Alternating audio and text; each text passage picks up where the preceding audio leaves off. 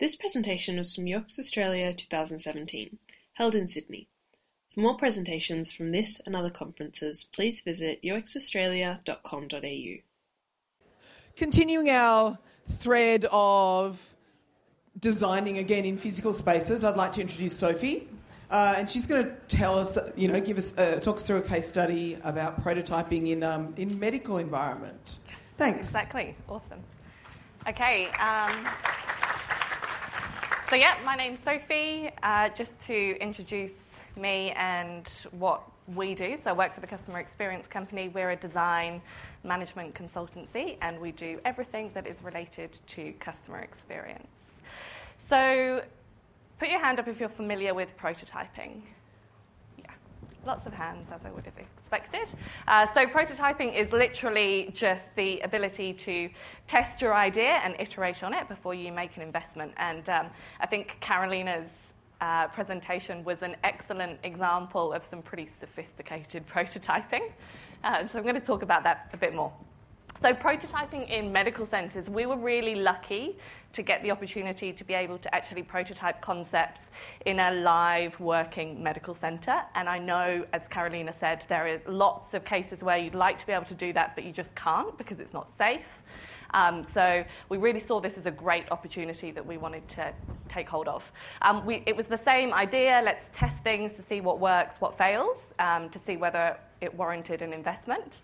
Uh, what we also could see while we were testing was the, the data implications that it had on the business when we had something in place, what was actually happening in, in the business to those numbers, for example. Uh, we had a few like premises. We had no tech. It was all very manual. We had um, had to test things in sequence so that we could see what we were testing, what implications that was having, and we had no leave behind. So we, while we could make a mess for two weeks, they let us make a mess. Um, we had to take it all away afterwards. So just to give you um, a bit of context first. We did a lot of ethnographic research to get to this point. We spoke to a lot of customers, we spoke to a lot of staff, and we looked at lots of operational data. And that enabled us to come up with our five kind of opportunity areas. Um, and these were both really resonated with customers. That's the, the um, insights that we gained from customers related to these things. And we also saw, looking at the organisation's operational data, the, um, the opportunity that there was available. So I think I've just missed something. I just want to get you into the, the feel of it. So, this is an organisation that runs um, medical centres across the country. This is bulk billing medical centres, first in, first out, non appointments, just cast your mind back to the last time you had to go and sit in one of these environments and wait for a doctor. I really just want you to embrace that feeling because um, we're going to talk a bit more about that. So I think it's worth saying that at this point we could have written some, we had quite a lot of data, we had quite a, a substantial amount of insights. Of course, we could have written some strategy, strategy document, but we were able to say, hey, no, this is um, an opportunity where we can prototype. Let's let's have a go at it. I am going to talk about the top three today. Uh, so the first one there is making waiting easier. So this is everything from when you've actually uh, checked in to see your doctor to that period where you're just waiting. And remember, this is a non appointment environment, so you don't have a specific time for that, you're just waiting to be called. Uh, service uplift, so everything related to the experience you have with reception, really customer service, quite, um, quite an obvious one there, I suppose. And then the last one, um, improving customer flow. I think that this is maybe a, a, nicer way to talk about queuing, and as being English, um, I feel like I'm an expert on queuing, but I'm sure that you guys have all done queuing as well. Um, what we wanted to, sorry, I'll just so for each opportunity area, we actually had, there were obviously multiple um, options. And we had to go into those concepts with um, knowing exactly what we, we were looking for. So we, we actually chose two medical centres to be able to test. We chose one that had a, a lower patient volume, so it's more around seeing 400 patients a day, for example. That's still quite a lot of people. And the other was more seeing like 800 patients a day.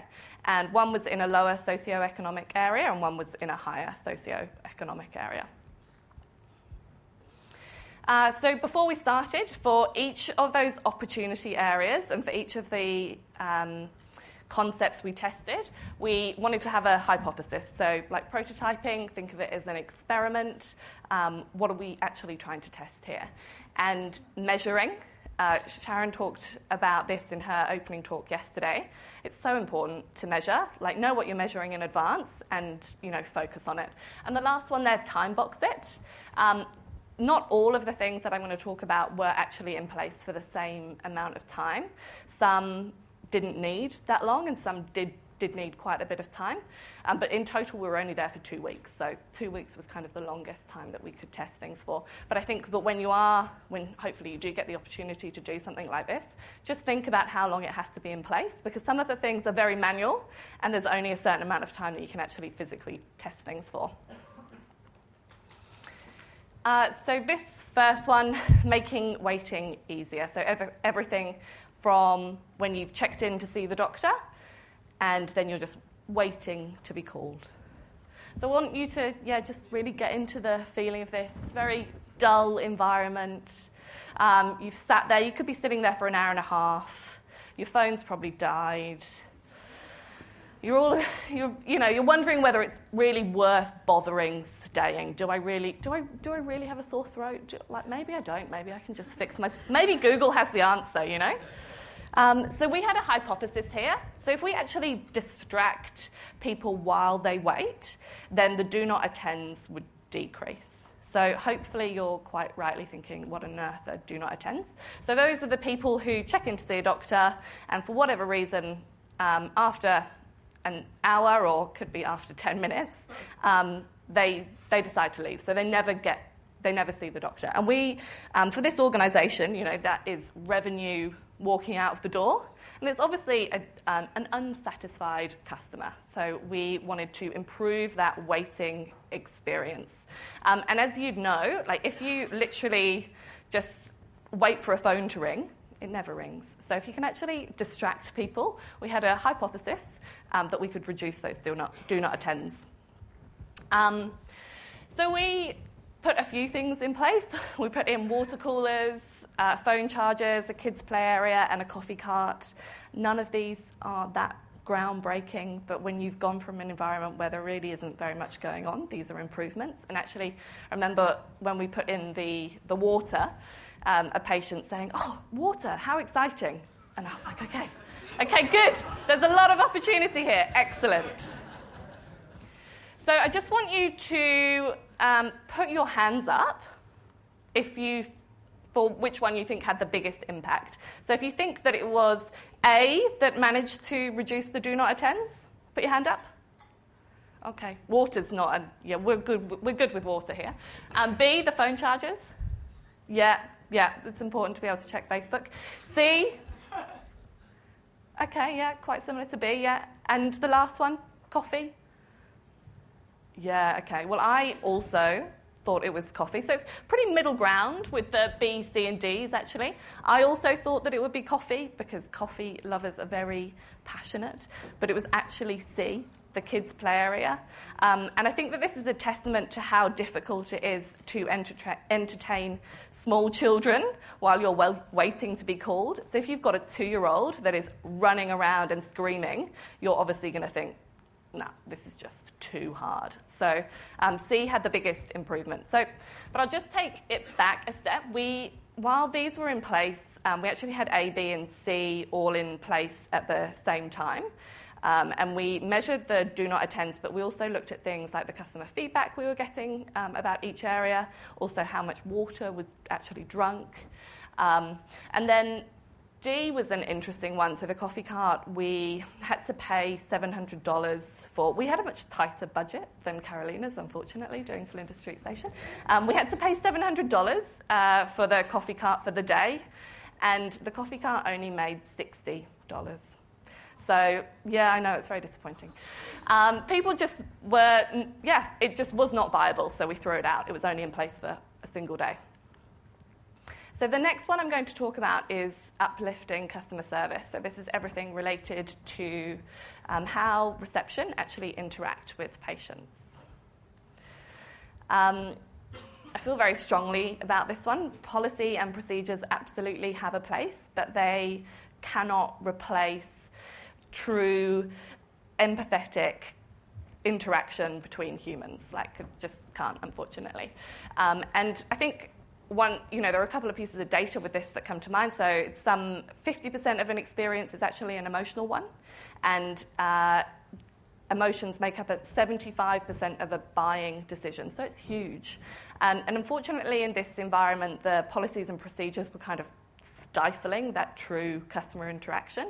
Very risk averse, very do not apologise in case somebody takes you to court kind of thing, um, which is just not how you build relationships with people. So we had a um, hypothesis here, our next science experiment. If we implement customer uh, needs training, so get back to the basics of how we interact with people, and also establish customer um, feedback loops and give that information back to reception on a daily basis and create some exci- excitement around it, will actually increase uh, our customer feedback. And we use uh, NPS as the measurement for that, but you could use a whole variety of things. So, as I said, we had quite a lot of training for reception. Um, we talked really about the why we were doing this, what kind of complaints people were getting at the moment um, the behaviours that we wanted to uh, instill, and, and how you create empathy. And we did lots of role playing. And then for the two week period we were actually there, we also gathered um, customer feedback. And at the end of the day, in a very manual way, we then put that up on a board. So the next day we could create an, a huddle and say, hey, the NPS is this, that's you know increased this much. People are saying this about you. Um, you as a like they called you out specifically as a receptionist, but they're not very happy with the wait time still, and it got some excitement going. It's like not uh, a way that they'd been used to operating as a as a company, so they were quite excited about just getting that customer feedback. The last one here is in relation to customer flow, and as I said, I think this is just a bit of a nicer way of saying queuing, but it's really everything related to your place in the queue. Um, this is quite closely linked to the first one, and actually, there's a whole psychology around waiting. My colleague Freya Elliott did a talk on the psychology of waiting at last year's UX Australia. So if you are interested in that more, then do check it out. It's very interesting. It sounds very boring, but it's very interesting. Um, but with queuing, here, as I said, this is everything related to your place in the queue. And uh, this was an environment, unfortunately, where you had no cues for the place in the queue. You're, you're sitting there thinking, hey, did they just skip ahead of me? Getting, you know, very anxious, like a bit annoyed, um, or maybe you need the bathroom, but you don't want to go in case they call you. Uh, it also looks chaotic, so you kind of have those questions around do these guys really have their shit together anyway? Um, we thought that there, there, was this, there was huge opportunity to improve this. So we tested quite a few things here. It's a little bit more complicated, but our hypothesis essentially was if we um, make some changes to how people are queued and customer flow, that we can actually reduce perceived wait time. So not actual wait time, but just how long people feel they're waiting. So the target, reduced perceived wait time. We um, trialled a few things here. My lovely colleague Scott, um, being a concierge and providing that more of a rigorous, um, it appeared like the, the queue was being managed more with bollards and things like that, for example. Um, the next one is providing patients with numbers, and this is not just to call you by a number, but it gives an indication of where people are in the queue. So if I am A13 and A11 has just been called, then I know that I'm two people away.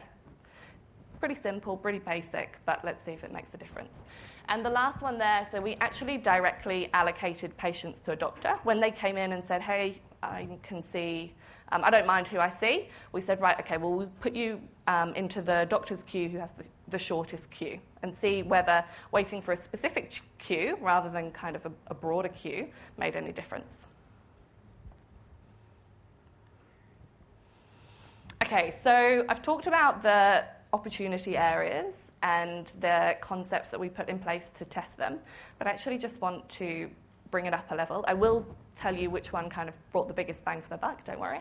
But I think that, um, like many businesses, this one that we were working for didn't, doesn't run on warm and fuzzy feelings, uh, runs on revenue. That's just the reality. And so we had to prove or link back the the concepts that we put in place to revenue, and I want to talk about that. So, the first one with the uh, did not attends, what we actually did is for the period that we uh, those concepts were in place, we measured the, dis- the percentage that the did not attends reduced, and then we applied that to um, the year, the previous year, for example, and calculated how much additional revenue that would be if those people just hadn't have left. The next one, uh, there are lots of measures for customer experience, but this is a fairly simple one from the London School of Economics. This was on uplifting customer service. So if you for every additional net promoter score point, there's actually a 0.147 um, percentage increase in revenue. And that sounds very small, but when you apply it to a billion dollar company, that's, you know, nothing to be sniffed at. Uh, the last one was for the improving customer flow. So we had a bit of information about this one as well. We knew that a significant proportion of people only ever came in, into this medical centre once. And we also know that the average time that you, the, the average frequency of vi- visiting a doctor is um, between five and six times a year. So there was significant improvement that could be made there. Uh, but what we could see from the the significant difference we were able to make to perceived wait time, that actually it was fairly realistic to say, hey, what would the consequence be if just one in three visited once more and calculate the revenue for that? So, again, an, an ABC kind of show of hands. I just want to see what you, which area you think brought the biggest bang for buck created the biggest, you know, improved customer experience and also created the largest revenue increase. So, A, making waiting easier. So that was the kids' play area, and yeah, a few hands. Uh, B, uplifting customer service. Yeah, a few hands. And C, the customer flow. Yeah, yeah, absolutely. So it was definitely customer flow. Uh, who, who, knew that queuing would make such a difference to a company? But it really does. So I'll just talk about all of those three. So over the course of the pilot, we were able to see that the percentage, of did not attends reduced by almost 30%. And actually, if we applied that across the year, that would be like a, a $3 million um, increase in revenue per annum. And for the second one, so there was an average of 18 points um, uplift in NPS. And again, we could see that that was 9 million uh, and for the last one, though, if people perceive the wait time to be 77% better than it was previously. So we me- measured all those with customer surveys predominantly. Was it better, the same, or was it worse than before? And people said it was 77% better. Remember, we hadn't actually changed the wait time.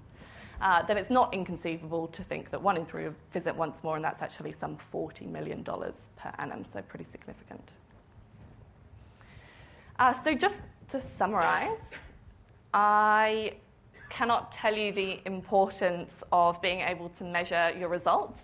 And it's something that we, you know, we're kind of a year later now um, and able to be implementing some of these things on scale people keep coming back to that data. There are, you know, new people enter projects and they're like, why are you doing this? What? Like, I don't understand that. That doesn't make sense. Give them the data and you've always, you've always got it to go back to. The second one is pivoting quickly. So when things fail, and they absolutely do, and they should, then don't be afraid to just check it out and move on to the next thing. And the third one is capturing stories. So I've talked quite a bit about revenue, but the stories are great anecdotes that then circulate themselves around the organisation. And I'm going to end with a story. So, this is a phone charger. Um, it looks like a very boring phone charger, and it's actually one that we put out at the lower socio-economic um, medical centre, and it was there for about 30 minutes, and then it was stolen. Oh, yeah, yeah, and we were all very sad and like, oh, this is never going to work. Um, but you know, you move on. Um, but then a few days later, this person came back and handed in the phone charger to reception and said that they were really sorry for stealing it. You know, their anxiety got the better of them. I think they were irregular. Um, and they could see all the good things that were happening in the medical centre. They could see the p- kids' play area and the magazines and all the things that we were trying to improve. And they wanted to bring it back. And I think that it's just a, such a, exactly, yeah, it's such a nice example of, hey, if you make an investment here, then people are going to make an investment in you as well. So that's it for me. Thank you. We hope you enjoyed this presentation from UX Australia 2017. For more presentations from this and other conferences, please visit uxaustralia.com.au.